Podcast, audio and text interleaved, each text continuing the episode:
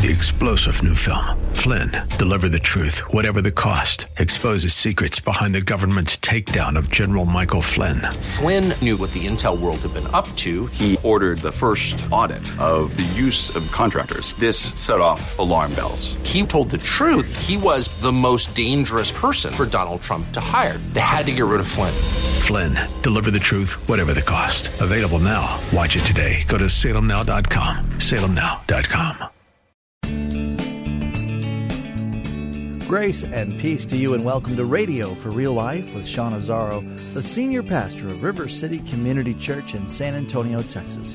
A church that exists to help people just like you find the real life you were created for and find it to the full. That's what Jesus promised in John 10 10. And we wrap up this series on the life of Joshua called When God Calls You. As sin is serious, and Achan and his entire family bore the full weight of his sin, today Jesus bears the weight of our sin for us. So, how will you respond? How will you choose to live differently because of God's mercy? RealLife.org has this full message, sermon notes, and series available all for free. But if you feel led to bless this listener supported radio ministry, then please do. Look for the Give tab right there at reallife.org. In the final message in this series, Pastor Sean is teaching from Joshua chapter 7. It's part two of the message called How He Leads. It's time for Radio for Real Life. Faith. I mean, other principles in regard to how we treat people. Don't use people, build people. I've talked, talked a little bit about how we're wired just to use people. He said, No, no, I don't want you to sit and, and let me tell you something. We nonprofits, we can be worse than even for profits, okay? Business. And business uses people, and we know sometimes grinds them up, spits them out. But we nonprofits, you have to understand, volunteers are the lifeblood of a nonprofit. Okay, if all the volunteers at River City said, We're not going to show up, uh, this doesn't happen you know, we've, we've got the staff, which is a pretty small group compared to the size of this ministry. Well, it can get very tempting for a nonprofit to start using people and just try to get people to do what you need them to do. And the Lord said, I don't want you to do that. He says, What I want you to do is I want you, instead of looking for a square peg that you're going to try to cram into some round hole or even do into a square hole, he says, What I want you to do is I want you to take whoever I bring, develop them into who, who I've created them to be, and he said, I'll meet your people needs better than you ever could. And that's been one of the coolest things to watch, to see God do that. But it's, it's counterculture. It's not how the standard search project. I go to lots of pastors' conferences. Now I'm in a group with pastors from large churches, and I, I go to that group, and man, there's the, you know, the, the different organizations that help you hire. There's the different organizations that help you prepare, look for positions, and do all your HR. And sometimes this principle has gotten in the way, and it's like, God's called us to do some things very differently, but we've seen incredible blessing and gifting from that. One of the principles was build my kingdom and let me build your ministry. Don't worry about kind of put if your name is on it, don't worry about about if it brings money or people to your ministry. Build the kingdom. I'll build your ministry, says the Lord. Let me tell you, he's way better at it than we are. And then the last was simply the, the flesh and the spirit. He said, You're never going to get over this. this. Every time you come up to a crossroads of decision, you're going to have the flesh talking to you one way, and you're going to have the spirit talking another. And the flesh and spirit are always at war. Galatians 5. What's good for one is bad for the other. And I've got to tell you, that happens uh, 10 times a day, 100 times a day sometimes. Little decisions, you, little crossroads you come to, the flesh says, I want to do this. You're an encounter with a person, you're considering a purchase, whatever it is. The flesh says, I want to do this. The spirit's saying, no, no, no, you got to do this. And where you decide in those little things have huge implications. You either feed the flesh or feed the spirit. So these principles were like God teaching us where God leads matters, but how he leads matters just as much. And God was saying, I want you to walk differently. And that's what God was teaching Joshua and them. They'd gotten a little presumptuous, and he was saying, Time out. You've got to understand. I'm doing a work among you. You have to follow me. There's a, I'm, I'm leading you for a gift and a blessing. Don't miss it because they're trying to take shortcuts. A couple things that both, if I could like have a little interview with Joshua and Achan, I'll, that, that'd be a little bit awkward, but you know, if we could have both of them here today, they would tell us this right up front God takes sin seriously. God takes sin seriously. And for us, this is really a big deal because we live in a culture that doesn't. Uh, I want to say to you, I've said it to you hundreds of times, but it's so important. I want you to memorize it. I want you to understand it. Because we live in a world that people don't understand why our God hates sin. What is with God and hating sin? What's the deal? Remember, God hates sin because it kills the people that he loves. That's why God hates sin. I've compared it before. It's like mothers against drunk driver. They hate alcohol and drunk driving because they've lost someone they love to it. Well, God has lost millions, billions to sin and its destruction. Destruction. People who his plan and his desire was to give them abundant life, but instead the thief came to steal, kill, and destroy, and they gave in to him, and it killed them. God hates sin because it kills those he loves. He doesn't tolerate it, he hates it. And we got to be real careful we don't mistake his grace for indifference. I think sometimes we do that in this in this culture that we have and God's grace is incredible. It is amazing, it is beautiful. But we can start to think of God like, "Oh, uh, it's because of grace. He doesn't care about sin." We think the God of the Old Testament, he was hardcore, you know, glad, glad I'm not having to deal with him. No, God now, he's, he's aged, he's mellowed well, like fine wine. He's kind of like a, a, senile old man now who, when you do something sinful or, or something, he just kind of rubs you in your head, you know, you, and just kind of thinks you're cute. That's not, that's not God. That's an invention of our own minds. God hates sin because it kills people that he loves. See, sin always kills, no exception. That's why sin incurs a death penalty. Remember, look, look what James 1 14 and 15 says. Each person is tempted when they're dragged away by their own evil desires and enticed. If Achan were here right now, he'd go, Yeah, that's exactly what happened. It's not pretty. When they are dragged away by their own evil desires and enticed, then after desire has conceived, it gives birth to sin. And sin, when it is full grown, interesting phrase, gives birth to death. Always. Sin always kills. The wages of sin is death. But the gift of God is eternal life through Jesus Christ our Lord. That's such good news, and we get so excited about that part, we forget the first part. And here, let me tell you a little principle. The good news doesn't make sense apart from the bad news of sin. If you don't understand the bad news, you will never appreciate the good news. In fact, the good news isn't really good news. If sin isn't a big deal, if I don't have, if I don't need a Savior, then what's the big deal about the gospel? Why would it be called good news? Go tell people, good news, good news, you have a Savior. I'm fine, I don't need a Savior. We don't understand the penalty, the pain, the just right death penalty that is ours because of sin that will come. If we don't understand that, then the gospel's like, well, you know, I don't need that. I'm fine. It's when we understand the judgment of sin and the death that it always kills. That's when we begin to appreciate Jesus' gift of eternal life on the cross. Sin always kills, it also always separates.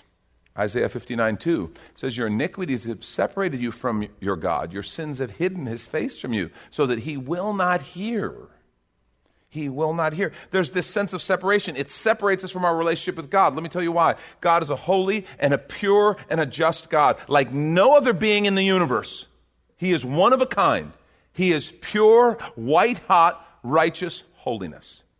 And sin cannot exist in his presence. It cannot exist in his presence, so it always separates. It separates in our relationship with him. Now, we've also seen how it separates in our relationship with other people separates in marriages, it separates in families, it separates in business partnerships. Sin separates everywhere it goes. It always kills and it always separates. That's just the way sin is. And see, that's why the cross is such a big deal.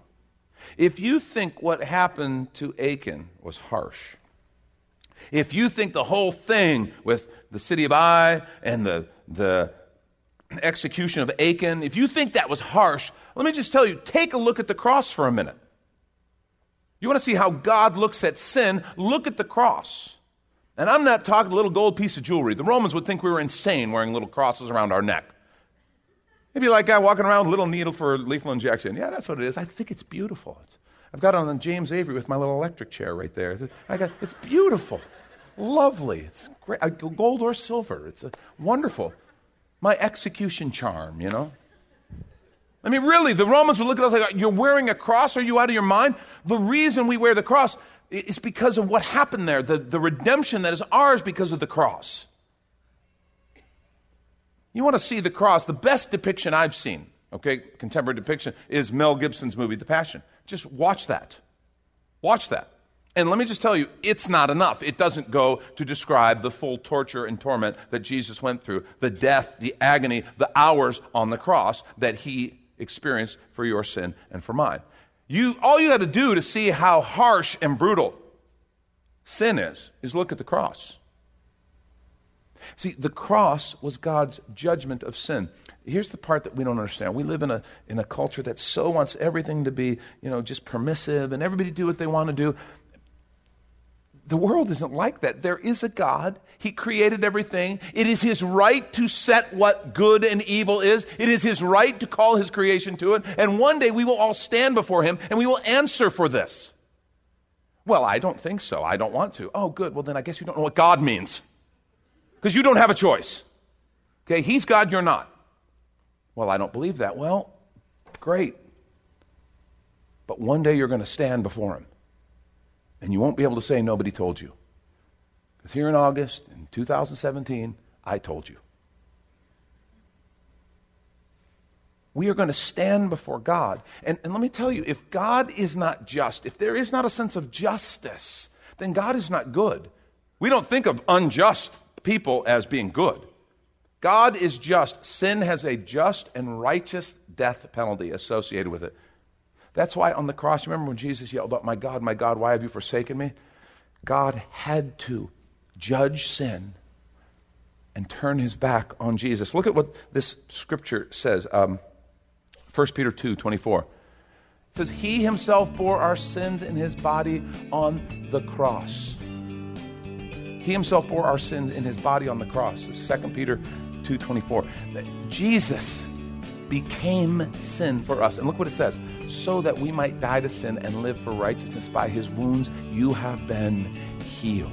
We might die to sin. Come on, if you're going to clap for that, you better do it right. Thank you, Lord. You are good. And we want to take a quick minute to remind you you're listening to Radio for Real Life with Sean Azzaro, a listener supported ministry of River City Community Church, in this message called How He Leads in the series Joshua When God Calls You, which is available right now on the sermon page at reallife.org. And there, if you're able to bless back, your financial gift helps this radio ministry continue.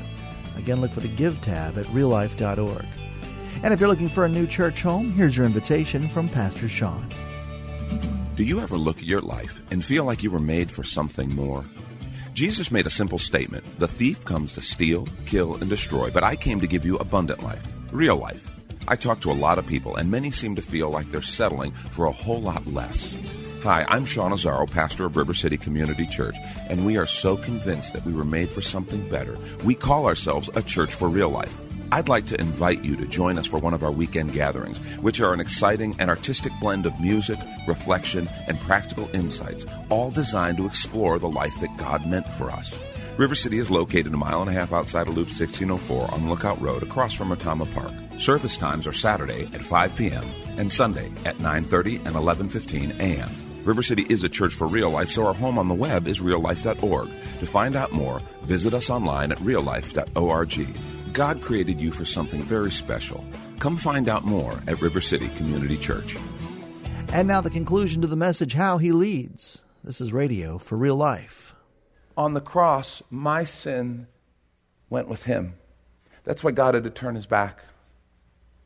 That was the judgment of sin. His son, whom he loved dearly, whom he was well pleased in. That's how serious he is about sin. It always kills, it always separates. Sin always bears, and I, want you to see this Sin always bears negative fruit. Listen, if you fail to do this, you'll be sinning against the Lord, and you may be sure that your sin will find you out. This is what some people, this is the hard part. Some people think that kind of, I, I, can do these little things and nobody will ever see. Like Achan hiding these things in his tent. This is something my mother used to say to me Be sure your sin will find you out. Anybody have anybody say that to you? Be sure your sin. Only they always had a more ominous voice. Your sin will find you out. You know, I was like, why are you, why are you talking like that, mom? That's horrible. Do you know why she told me that? Because it's completely true. It is completely true. Your sin will find you out. It always bears fruit. It, we call it the law of the harvest, right? Galatians 5. We reap what we sow. We reap what we sow. We sow seeds and we reap a harvest. You know what it says right before that? The, in Galatians, the, the, it actually says, God is not mocked. Whatever man sows, so also he will reap. It's interesting. It's almost like we're mocking God if we think I can sin and not have the consequence come. I, youth pastored in the beginning of my ministry. I was a youth pastor. I loved it, loved youth ministry. But one of the hard parts is young people think they're like invincible, right? You know, they think they're like Superman. And actually, today, as I watch them and do things and do crazy things and bounce back and go on, I'm like, maybe they are. I don't know. Maybe that's just me being old, though. But they think, I, I remember talking to students, different ones, and they would get involved in sinful behavior and go, well, you know, I did that and nothing happened. It's okay. It didn't hurt anybody. And what the problem is, they're in that early stage of sin. They're in the, what we call the sowing part. They haven't yet reaped. Because reaping harvest takes time, consequence takes time. And I remember as a youth pastor, I always wished I could take, because I knew of some people who really had screwed up lives because of sin. I wanted to bring them before the youth group. Now, that's always an awkward invitation. I'd like you to come and be an example of the wretchedness of sin for my group. Would you? No? Okay. So it was, you know, you got to be tasteful in the thing, right? But I mean, I, I really, I want to bring someone in their, their 50s, their 60s, so who, who's, who's already begun and is, has been reaping that harvest and has a life that's torn apart because I knew, I, I, knew numerous examples. Kids who won't speak to them, multiple kids born out of wedlock, kids they don't even know, and they have regrets. Finances in absolute ruin because of multiple divorces and the payments and the things they have to do, and just families that are torn apart, lives that are torn apart, a mountain of debt that they'll never, they would tell you they'll never get out from under because of choices and decisions and sin brokenness, pain, addiction, and just the carnage and the people that it leaves in its wake. It always bears fruit. See, that's why we love the cross so much, because that's where we're set free. That's where our sin can be dealt with, and we can be given new life. It's interesting if Joshua or Achan could be here with us, they would also tell us our disobedience or our sin hurts those around us. It's not just us, it's not just me who's damaged by sin. You ever been punished for what someone else did? That's not fun. Anyone who's ever played sports has had this experience, right? One guy goofs off, we're all running laps, we're all doing wind sprints, we're all doing push ups. And what's weird is, as bad as that is, getting punished for what someone else did, being the guy who caused it all, that's worse because we're all staring daggers at him right? Or worse yet, if you're the guy, everybody's staring daggers at you. It's like, it's not fair, it's not fair, but it's the way it is in a culture or a community endeavor. It's not just us who are hurt by our sin or our disobedience. It's our family, it's our friends, it's our neighbors. None of us is truly independent. We all live in and operate in some kind of community. What we do impacts others in the community. And this, this is what so many people don't understand. I remember in the, in the 80s, I was youth pastoring in Southern California, and a big topic of discussion was modesty laws that were on the books in certain beach cities. Now, people were already violating those left and right. But there were some who were saying, hey, wait a minute, we got to have some limits. You know, on the beach communities, it was crazy. And a lot of people were standing up, wait, I, I do what I want. If they don't like what I'm wearing, and this was particularly in this case, it was women saying, if they, they don't like what I'm wearing, they can look away.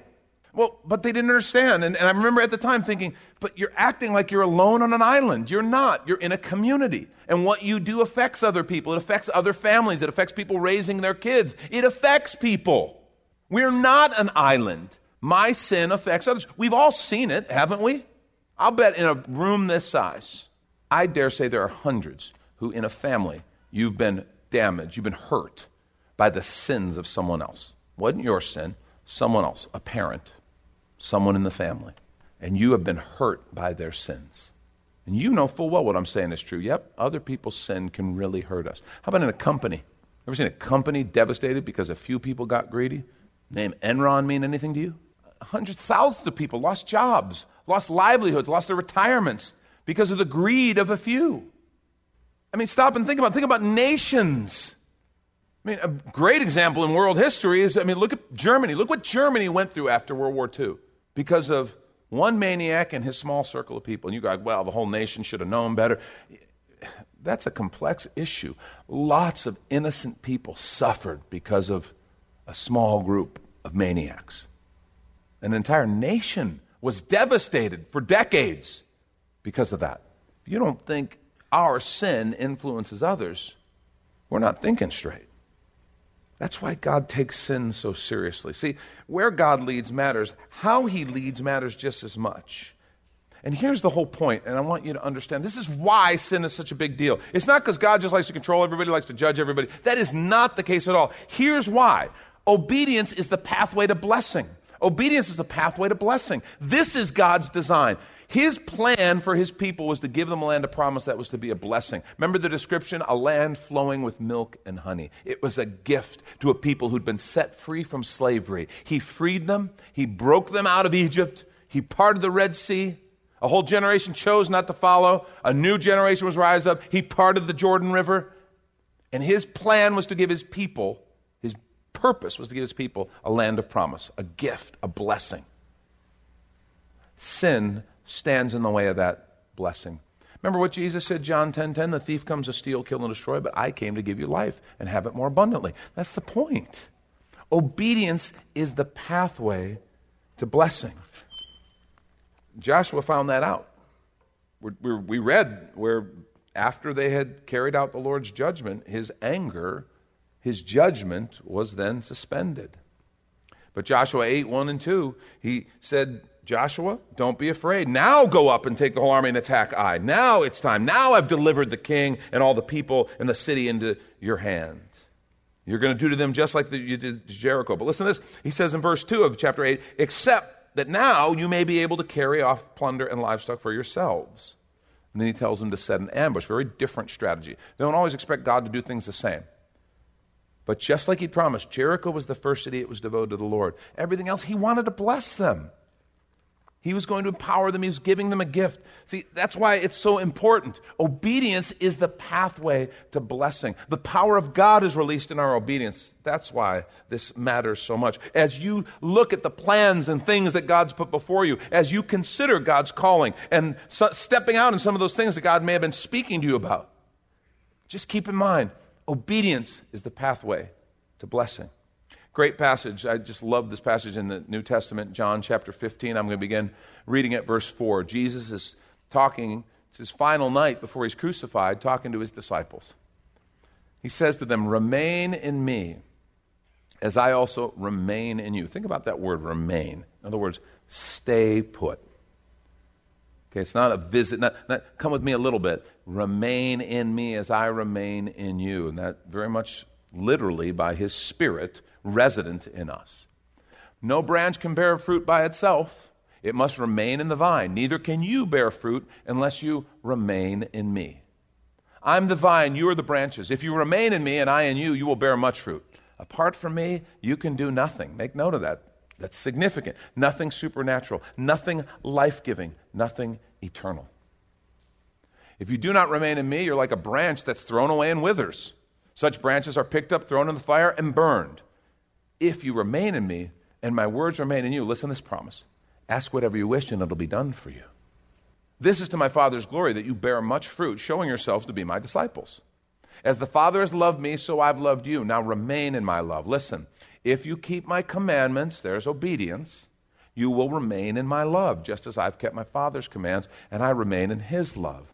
I've told you this so that my joy may be in you and that your joy may be complete. Now, some people take this if you keep my commands, you'll remain in my love, as God saying, okay, it's conditional love. The minute I disobey him, he doesn't love me anymore. That is absolutely a wrong reading of that passage. What he's saying is, when God is leading us, it's as though we are under a canopy of blessing. We're in relationship with Him. We're under a canopy, canopy of blessing and His presence, His love, His joy. That's the canopy. The minute we say, God, thank you, but no. I'm going to go do it my way. I want to disobey. I want to try it my way, and I want to get what I can get. God, in His, I think, great sadness, says, so be it. He's given us a free will.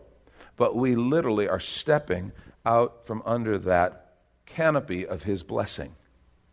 And we bring upon ourselves all the judgment that sin carries with us.